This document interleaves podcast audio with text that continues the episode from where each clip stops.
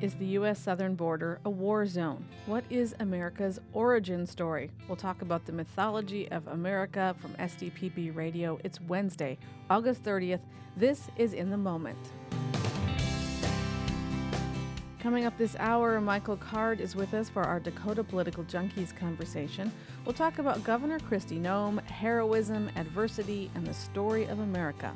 We explore life on Mars from a lab in the Black Hills We'll hop on board the train at Hill City for a ramble through those hills. Author Craig Johnson discusses sense of place in fiction and how devoted readers react when their favorite character doesn't get a high enough page count. Plus, the National Music Museum opens new exhibits. We'll preview that later in the hour. We're broadcasting live today from SDPB's Kirby Family Studio in Sioux Falls. I'm Lori Walsh. You're in the moment.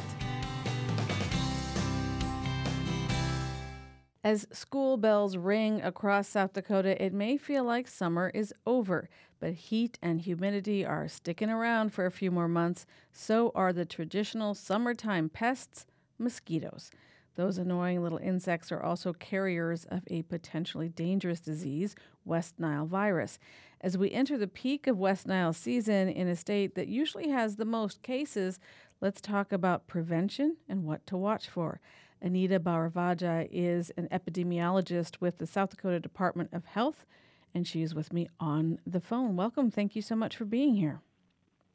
Thank you, Lori, for having me on this show. Yeah, let's talk about prevention. You know, we all love to spend time outdoors during the summer time, so helping raise awareness of when West Nile is high really helps remind people to take precaution to avoid infection. So there are several measures that um, people can take to, reduce their risk of being bitten by an infected mosquito. So first is to look around your property to see if there is any standing water and to dump out any standing water. This can be in bird baths, buckets, you know, backyard ponds or children's swimming pools um, because mosquitoes breed in water. So first you do what you can um, to get rid of mosquito breeding sites on your property. Second is to use mosquito repellent if you're going to be outside. We recommend to wear um, repellent containing DEET. And the other thing that um, people should try to do when possible is to wear protective clothing. So a lightweight um, long sleeve shirt, for instance, um, will help um, protect you from mosquito bites. And also take cautions um, between dusk and dawn when you're out and about. Um, precautions are usually um, especially beneficial for people at um, increased risk um, due to medical conditions such as cancer, diabetes, hypertension, kidney disease, heart disease, and so on. All right. So, taking care of that standing water around your property, using that DEET repellent when you're outside, that protective clothing, and taking precautions, especially if you're immunocompromised, are really important tips. Tell people a little bit about um, what happens when someone is infected with West Nile virus. How do you know you have it? Sure. So, um, a good news is people who get bitten by infected mosquito may have no symptoms whatsoever. In fact, about 80% of individuals bitten by infected mosquito will show no symptoms, so that is good. However, 20% of the individuals will develop mild to moderate flu-like symptoms such as fever, chills, body aches, and rash. And some of those individuals, about 1%, will develop severe neurologic illnesses such as encephalitis or um, meningitis, and later on it's going to be like inflammation of the brain or spinal cord. So symptoms to look out for neurologic infection include stiff neck, confusion, paralysis, coma, and even death. So usually West Nile symptoms occur 3 to 14 days after being bitten by an infected Culex mosquito, which is the primary um, vector for West Nile virus in South Dakota. So if you have bitten by a lot of mosquitoes in the past four to five days, watch out for those symptoms, especially fever, chills, and headache. Okay, so 20% of people this is going to affect, which means most of us are on the clear, but we're looking for those symptoms the stiff neck, the confusion, for the most extreme, which is only 1%, is what I heard you say. And how, um, if you are a cancer patient, for example, and you're getting treatment, um, you're already experiencing symptoms from that treatment. When should you talk to your doctor and say, you know, hey, this might be something else I'd like you to consider? Test, you know, the test for, for example. Sure. Um, I would suggest contact your provider if you're having fever, um, along with stiff neck or confusion. Um, that could be the reason that you might be having a neurologic infection like encephalitis or meningitis. So yes, do reach out to your provider if you're experiencing fever plus um, stiff neck or confusion. Tell us about our current numbers in South Dakota. What are we seeing for cases right now? Sure. So South Dakota now has 29 human cases in 20 counties, and eight counties with positive mosquito pool for West Nile virus have been reported as of this morning. 29 case of, cases statewide as of this morning. Did I hear you correctly? Yes. Okay. That's correct. So, what happens with the Department of Health when you identify that there are cases in a county? Are there more prevention efforts that are engaged, or what kind of uh, mitigation measures might happen? So um, we do have our West Nile dashboard along with the preventive strategies up on our DOH website, sd.doh.gov. So you can look up that website to keep updated on your um, West Nile information, and we also provide um, um, funding for mosquito control district to control their mosquito um, activities around the area where we have identified positive mosquito pools. So we have those funding um, given out um, to local mosquito control district to take preventative and control measures. All right. So we'll send people to doh.sd.gov. We'll put a link up on our website as well for that West Nile dashboard. And we've been talking to South Dakota Department of Health epidemiologist Anita Bharadvaja. Thank you so much for being here, Dr. Bharadvaja. We appreciate your time. Thank you for having me. You're listening to In the Moment on South Dakota Public Broadcasting. I'm Lori Walsh. Well, what do you picture when you picture the Black Hills of South Dakota? Beautiful landscapes, the historic streets of Deadwood, iconic sculptures like Mount Rushmore or Crazy Horse. Well, now when you picture the Black Hills, you can also picture Mars.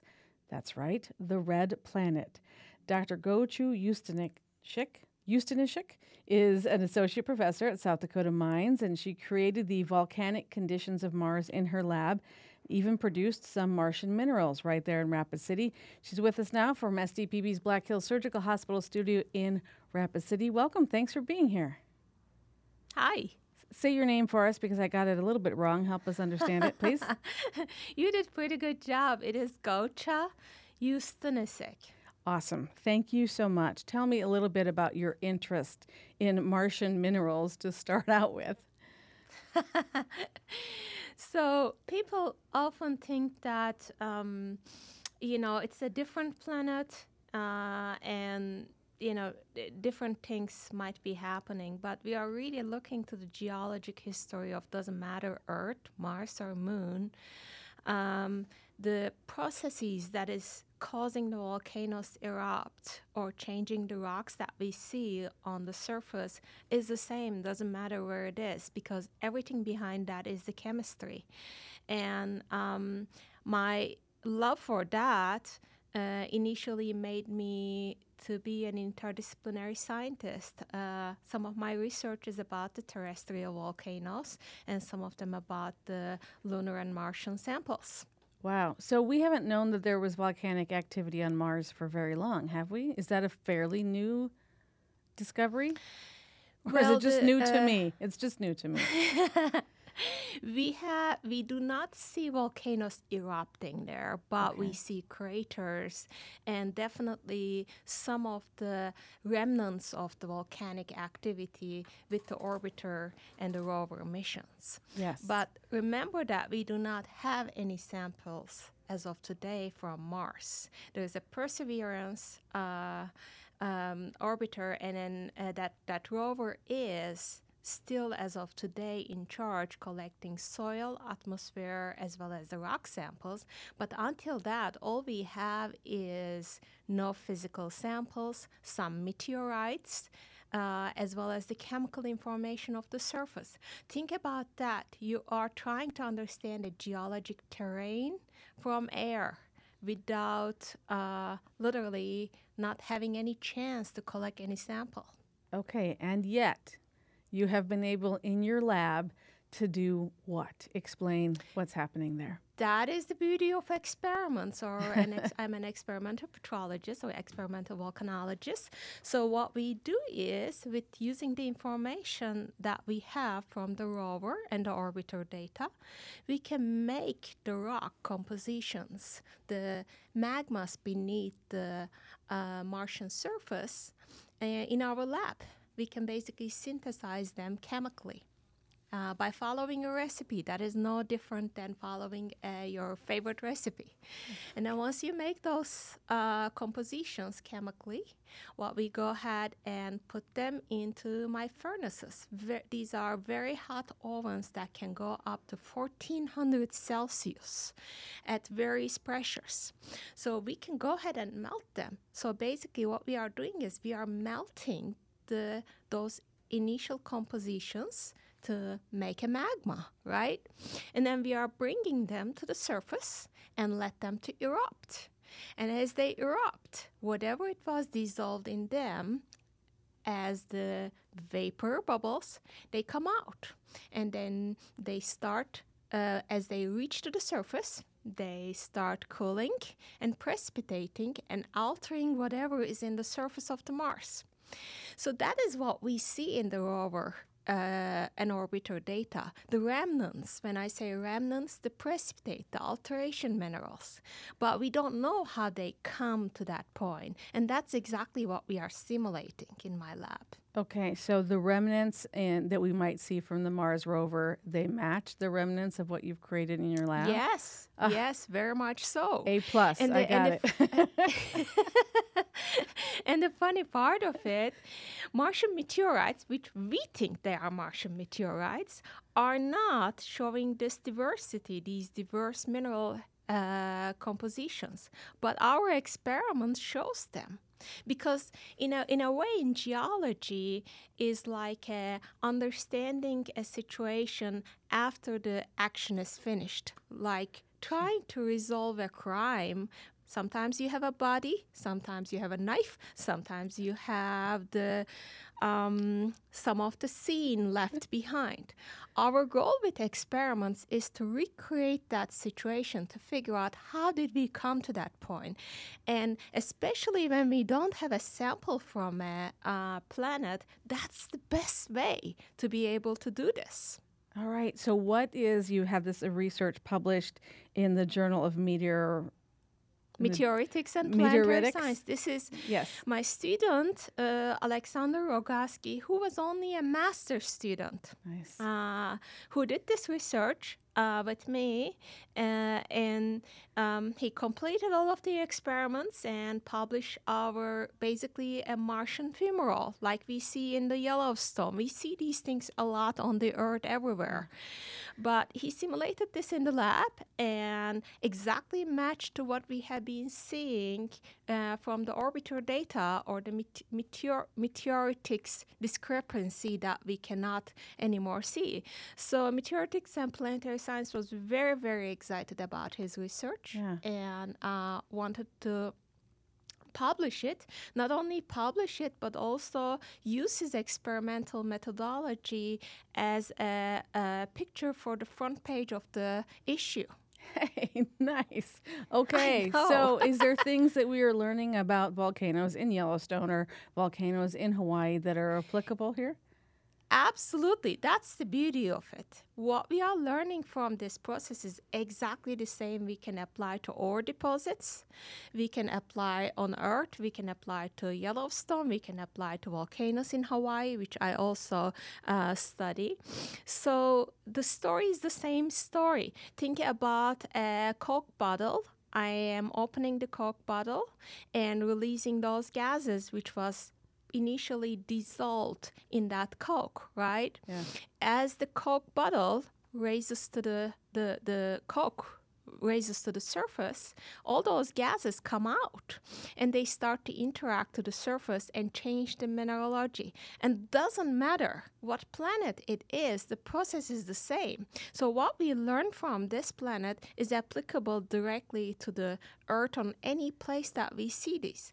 And these fluids or the bubbles are very important because they carry some important elements like ore deposits and they deposit in the places that where we find they are economically important minerals. So it has actually an importance for that too. So people uh, uh, nowadays, my colleagues in the mining department are thinking about is it possible to do mining on Mars?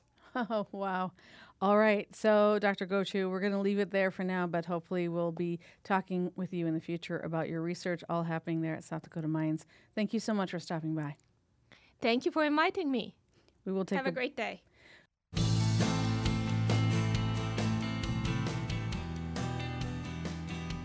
And, and You're listening to In the Moment on South Dakota Public Broadcasting.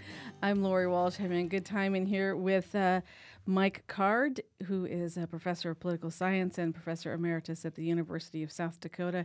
He is our Dakota political junkie voice for today, but not just a voice, a whole a whole person here, including a tie and a nice button-down shirt. Welcome, thank you. I'm I'm happy to be here, and it, it at least gives me twice a week to get uh, dressed up. to get cleaned up. You clean up good. All right, we've been talking a little bit about you. You sent me an email and you mentioned this idea of an American mythology and some of the stories that we hear from our governor, um, other people, of course, too, but our governor comes to mind about what it means to be an American and how adversity plays into that. So I want to get your thoughts a little bit, but uh, we haven't talked about this before the show. And I thought of a couple things that came to my mind. So we're going to play a quick clip here, which you've heard before on the show. Um, when I discussed this with Seth Tupper of South Dakota Searchlight, he wrote about it um, in his opinion column on that website as well.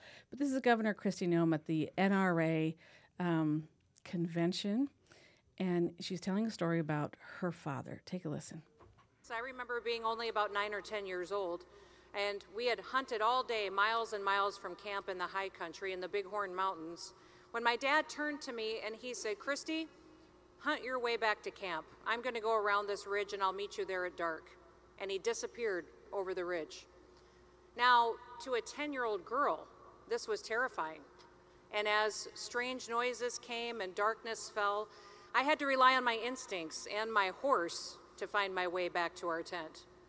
Now, years later, mom shared with me that my dad had followed me at a safe distance all the way back to camp to make sure that I got there safe. Now, before you get all warm and fuzzy on him, I also want to tell you that he made bear noises the whole time he was following me.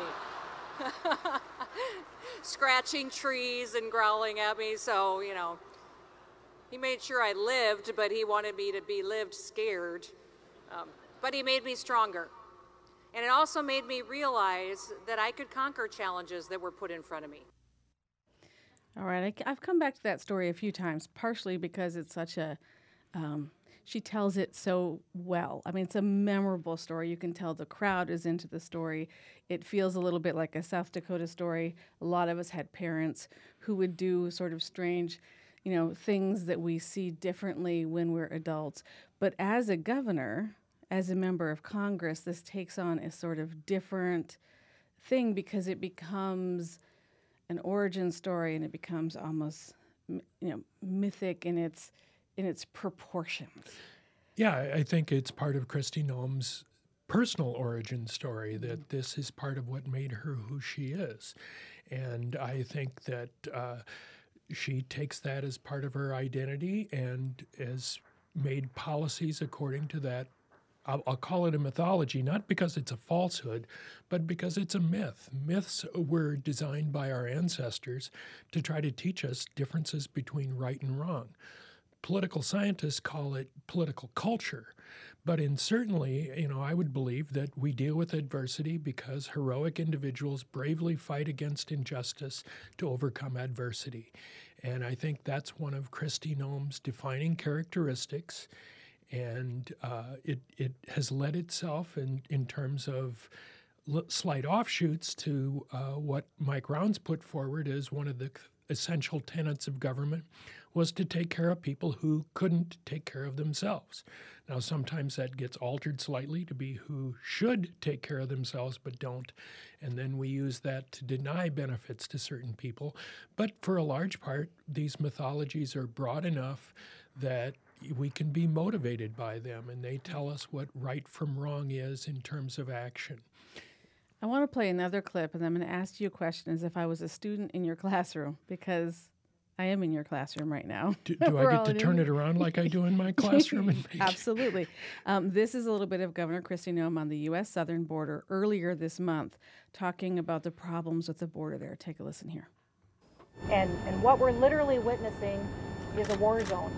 And it's astonishing to me to watch it perpetuated by our federal government and by President Biden. And I sent my National Guard because I recognized what we were facing, that this really is a war. It's a war for our country and for our federal laws that have been passed in our Constitution. They are threatening our sovereignty right now. All right. So, my question to you, Mike Card, and, and this is not the first time Governor Kristi Noem has said um, what's happening at the U.S. southern border is a war, it is a war zone.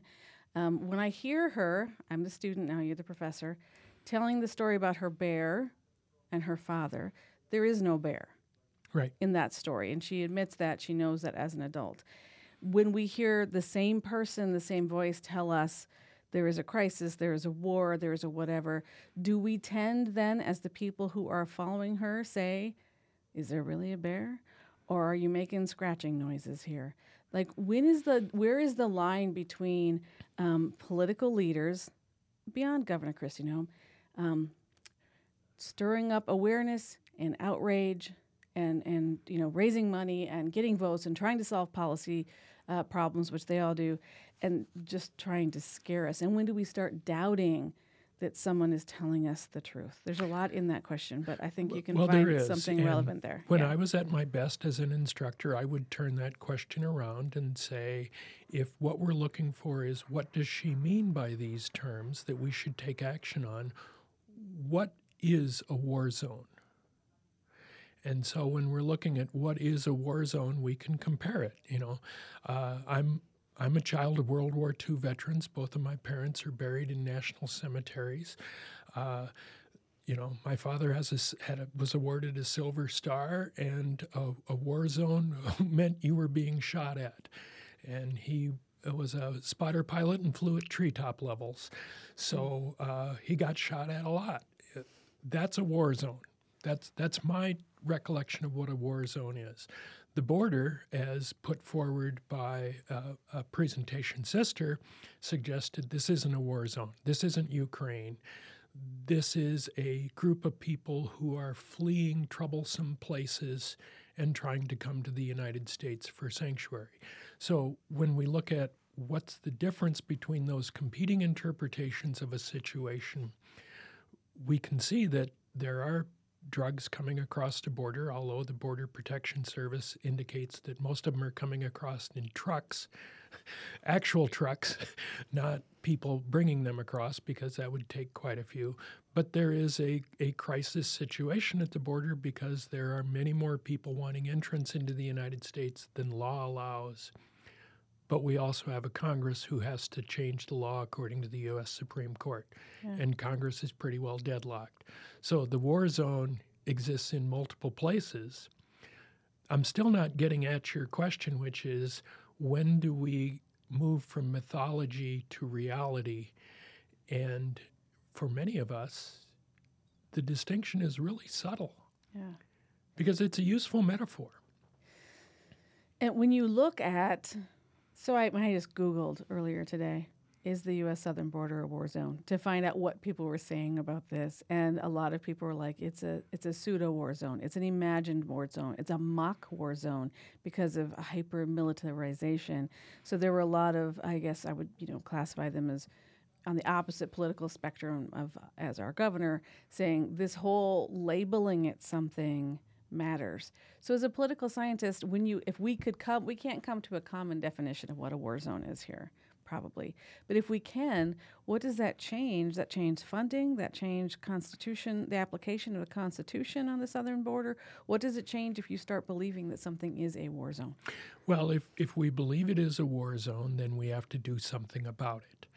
Uh, uh, and the implication of it being a war zone is is we are being invaded, and certainly that was language that President Trump and his uh, compatriots in his administration wanted us to believe that there were tens of thousands of people moving across Mexico trying to get in the southern border.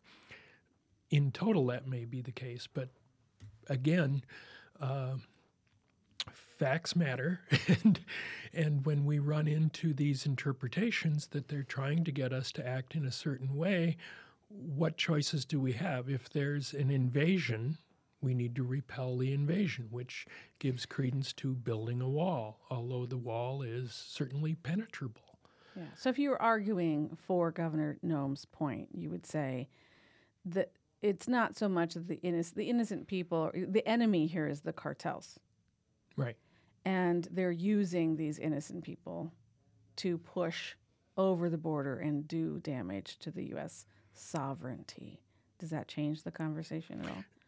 Well, I, th- I think that's part of the attempt to change the conversation from the one that the presentation sister was trying to make that mm-hmm. these are these are victims refugees and refugees yeah, these are refugees not enemy right combatants for sure Oh, nothing, well, nothing's for sure. I'll nothing t- I, is I for retract sure. for sure. Well, you, you, know, there there are various ways that we have of looking at what our government should do. You know, if mm-hmm. we're looking at the climate crisis, we're looking at uh, what uh, some historians have called cornucopians, individuals who believe that you know human ingenuity will overcome the barriers of the changing climate and we'll figure out a way to make energy be clean burning and and and we can continue on as we have continued in the past and just technology and human ingenuity inventing new technology will save us. Finitarians were like thomas malthus that oh my gosh things are terrible.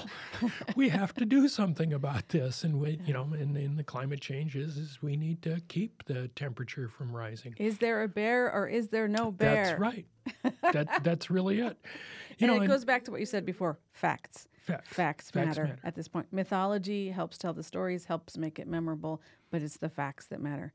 I want to touch on one more thing, and I know like we're going to leave that in a super unsatisfying place for everyone, but send us an email in the moment at sdpb.org and, and answer this question like, what, how do you define a war zone? And uh, is that what you think is happening at the U.S. southern border, and how does it impact us? I'd love to hear what you have to say. Um, Jessica Castleberry, Senator from District 35. I wanted to get your thoughts on this story not being over. She was. Um, can you explain in a like a sentence what happened to Jessica Castleberry with federal COVID money that she received for her daycare? Attorney General Marty Jackley did an investigation. She should not have gotten that money. She has reached an agreement. She's been very cooperative. Reached an agreement to pay back that money because it was not supposed to go to her because she was a lawmaker. That's correct. Now, all the money that made it through her to people in need, they get to keep that money, as I understand it. But there is a big question mark about lawmakers and conflict of interest. What's next in this story, do you think? Well, this is a constitutional provision, uh, Article 3, Section 12, that specifically prohibits lawmakers from benefiting, I'll use the, I'm interpreting here, mm-hmm. uh, from benefiting from legislation that they pass. It's specifically designed to present, prevent dealing with yourself. This was a very common practice with lawmakers in our territorial days. So when our constitution makers were drafting a constitution for the state of South Dakota, they included this provision in there to prevent even the appearance of self dealing. Now, uh, as, as you noted, Senator Castleberry apparently requested an opinion from the governor's office about whether she could apply for these funds as a legislator and was apparently told yes, or at least she she still applied for the funds and received them. Governor Noem most recently made a ref, made a referral to the Attorney General, who conducted an investigation of which you said Senator Castleberry was fully participative and cooperative, is, is what the Attorney General said in, in the investigation, and they reached an agreement that she would pay back a large portion of the funds, not necessarily those that had been paid to uh, her employees of her mm-hmm. daycare center. Okay, the this I mean that's that's a long and complicated story, but it isn't over by any means. Yeah. Because there's been reporting done that there are a number of legislators who have also benefited from this distribution of federal funds. And this that these include two members whose spouses are state employees because the Constitution says that you can't benefit directly or indirectly. And that indirectly, Indirectly, yes. also uh, captured in its net a another state legislator whose spouse runs a, a program for the state of South Dakota and therefore receives an appropriation. Now, was it specifically designed for them by law? Not necessarily just as the salaries of the spouses weren't specifically designated for those individuals by law. But there was an appropriations law that then makes it so that you you shouldn't be voting on issues that benefit you directly or indirectly. What does indirectly mean? Yeah. And so the legislature may try to define what indirectly means, this will probably be settled by lawsuit and whether Because to this point, you know, having it decided by the lawmakers, the intent of this is that lawmakers aren't, they might decide, if you were going to be skeptical, you'd say they might not decide. They're going to decide for their own benefit, Right. possibly, is what you would be skeptical and say, or what you want to guard against. Th- in that is fairness. what you would, I mean, that's the meaning of that particular section is to avoid self dealing. So anything that looks like self dealing is going to be seen as self dealing. Now, somebody out there is saying, you know, this is a citizen legislature. They all have full time jobs. Um, everybody knows everybody in the state. It's a small state. There's going to be a certain amount of streams crossing here and there and everywhere. I'm not sure I accept that as a free pass for anybody at this. But this is important stuff to Right. figure out exactly what is right and what is wrong. Right, and and the determinant of what's right and wrong is ultimately going to be the South Dakota Supreme Court. Uh, but you know, so that I guess that's why I'm saying that there's Yeah. a lawsuit which may or may not change the court's interpretation. One of the, I mean, th- this has been around a long time. 1920, the most recent two have been 19 uh, 2001 with Pitts versus Larson, whereas an employee of the uh, South Dakota State Extension Service was wanted to was a member of the South Dakota legislature and wanted to be paid. And Auditor Vern Larson said, "No, there's this constitutional provision. That's what an auditor does, is determine the legality of expenditures. At mm-hmm. least in South Dakota, that's their primary job."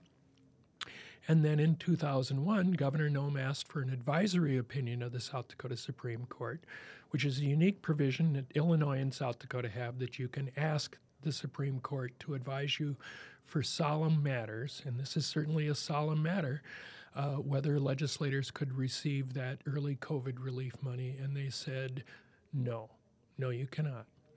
The, so where we're at is they're, it's going to be back in their hands. How it gets there is the real question. All right. Mike Card, Professor Emeritus from the University of South Dakota, political scientist, one of our um, just really smart and, and brilliant Dakota political junkies. We're going to change the show a little bit. We're not going to bring you that Craig Johnson interview that I talked about at the top of the hour, but tune in on Friday because Craig Johnson is going to be here to talk about his latest book.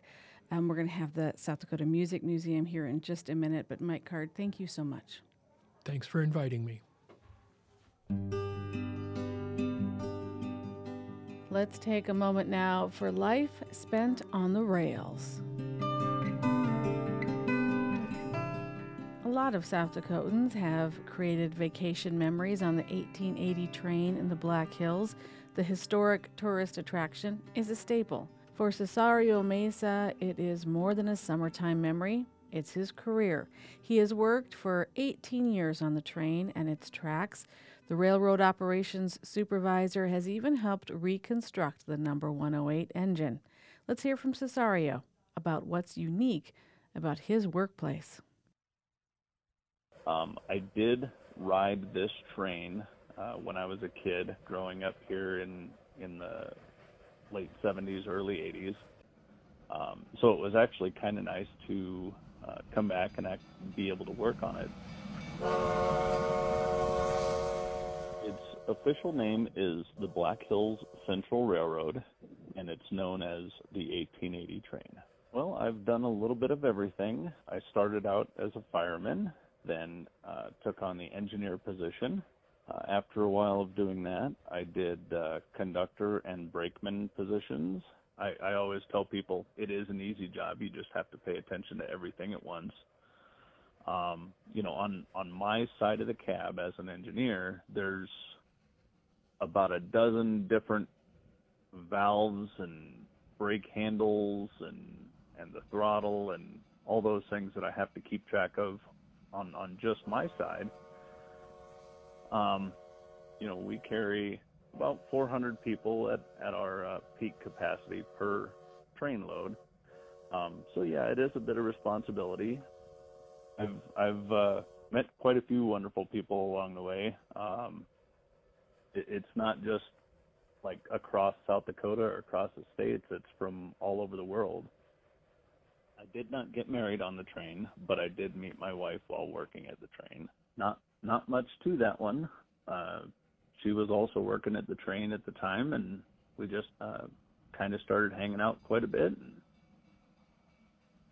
The the number 108 uh, engine that we got in, uh, we got that in 2016, and I was part of the crew that helped um, tear that down uh, into many small parts, repair what needed to be repaired, and then start putting it back together. It's it's a pretty cool thing. It's it's like almost starting from nothing because when when we got that in in uh, 2016, it was in a bunch of different parts. It came in on four large heavy haul tractor trailers. Um, there was a tree growing out of of part of the engine. You know, it had it had sat out in the woods for about 60 years, um, just rusting away. And it's my home. I I was born and raised quite a bit around the Black Hills, and and this is a pretty fun job. You know, if if you can be where you want to be and do something fun, I I think that's you know a, a big part of getting through life.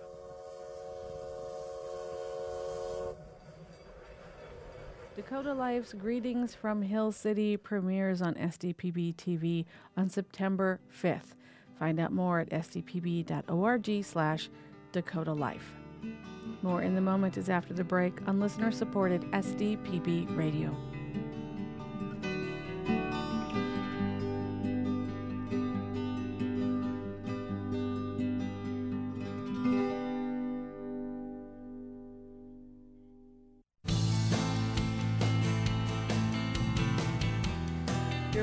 The Moment on South Dakota Public Broadcasting. I'm Lori Walsh. Seven new galleries recently debuted at the National Music Museum in Vermilion. The new exhibits highlight a host of instruments, objects, and the stories behind them. With more than 15,000 instruments, the National Music Museum is one of the world's finest collection of musical instruments. Dwight Vaught is director of the Music Museum, and he's with us now from SDPB Studios on the campus of the University of South Dakota in Vermilion. Dwight, welcome to the program. Thanks for being here. Thank you very much. This is a massive project that's taken years of planning and donor support and expansions and all kinds of things. So tell us where we're at right now. What has just opened?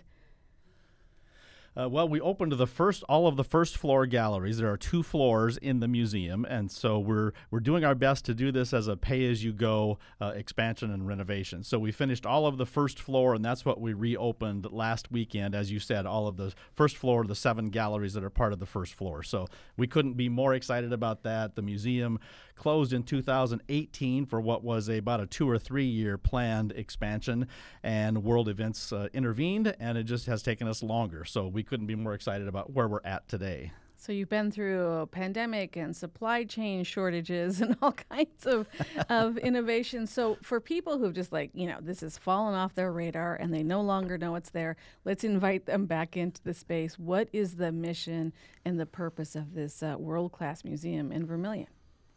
Sure. It, it, our mission really is to explore and to enjoy and to preserve the world of musical instruments. And you think about musical instruments, uh, we, you know, a lot of us collect something, mm. uh, but in, in the case of our founder, Arne B. Larson, who came to South Dakota in the 1960s, his passion was musical instruments, the one-offs, the the quirky, the uh, collections, and those types of things, and that's what he was known for. So when he came to the University of South Dakota, then he asked the uh, administrators at USD, "Do you have a place where you can house my original collection of about 2,000 to 2,500 instruments?"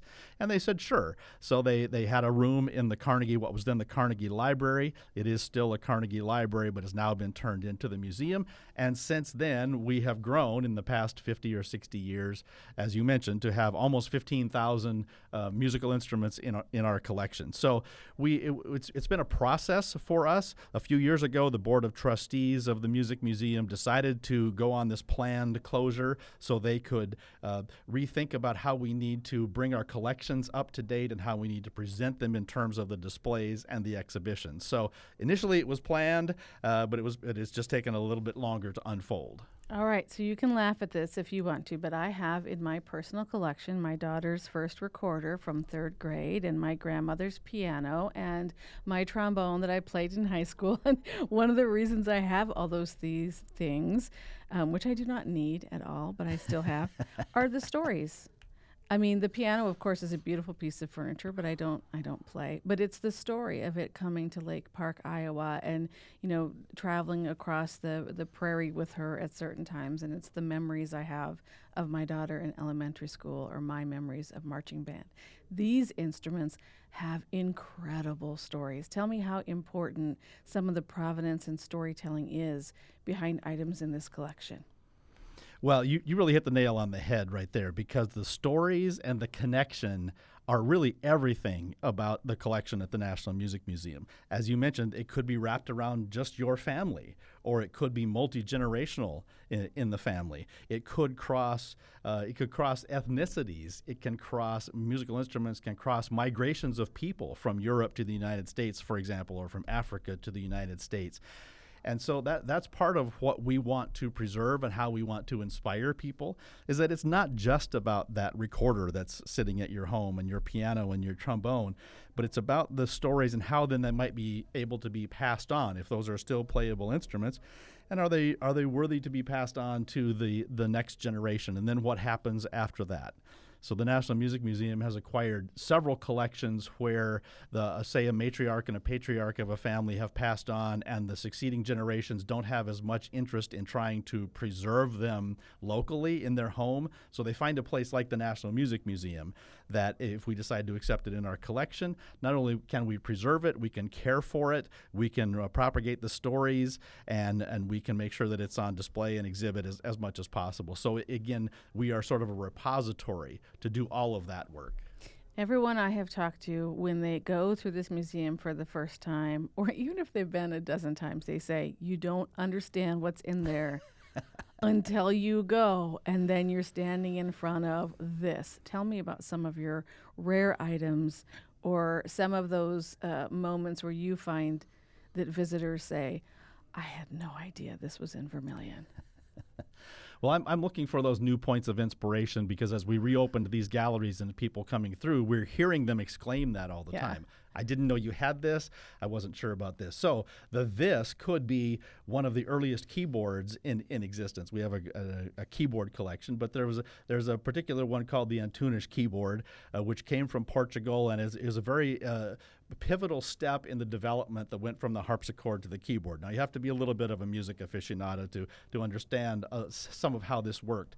But we have one of the earliest representations. It is complete, it is intact, and it is original from about the uh, 16th century that came to us. And it is still a playable keyboard. So, a few months ago, we have a, a famous keyboardist that came over from Italy who knew that we had this keyboard in our collection, and she came here specifically to play this keyboard. And so it's really phenomenal. Again, we're talking about connections. We're talking about whether you're an artist or a musician that knows about the collection, or whether you're somebody who just likes to look at, for example, a Joan Baez guitar, which is a beautiful architect piece of architecture in itself. But when you then infuse it with the artist that Joan Baez was, is, uh, then it takes on a whole new meaning. When you think about uh, Antonio Stradivari, you know, a lot of people know the name Antonio Stradivari as a prime Italian luthier, but they've not been close up with a Stradivari violin, a Stradivari mandolin, uh, uh or, or, other Stradivari guitar, for example. We have all of those sitting in our collection right now on display at our, our 50th anniversary exhibit. So you can look up close at what makes a Stradivari a Stradivari talk about instruments that are in essence playable in certain contexts where you you know in and preserving things so that they function. Because this isn't you know just something that is under glass or behind glass. Often there are instruments in your collection that need to be maintained in a way that uh you know uh, uh, some some other curated item in another museum wouldn't have those special needs. So talk a little bit about that about playability or functionality of items in the collection? Certainly. Our, our, primary job is to care and to preserve the instruments uh, so that they don't degrade over time. But for those instruments that are certainly playable, then we have experts who will look at them and say under what circumstances could they be played and how much could they be played. So yeah. it depends on it depends on the material of the instrument. You know, brass and, and, and, metal metal type instruments aren't going to degrade as as quickly or as completely as something like a string or a, or wood or something that's even more uh, more precious.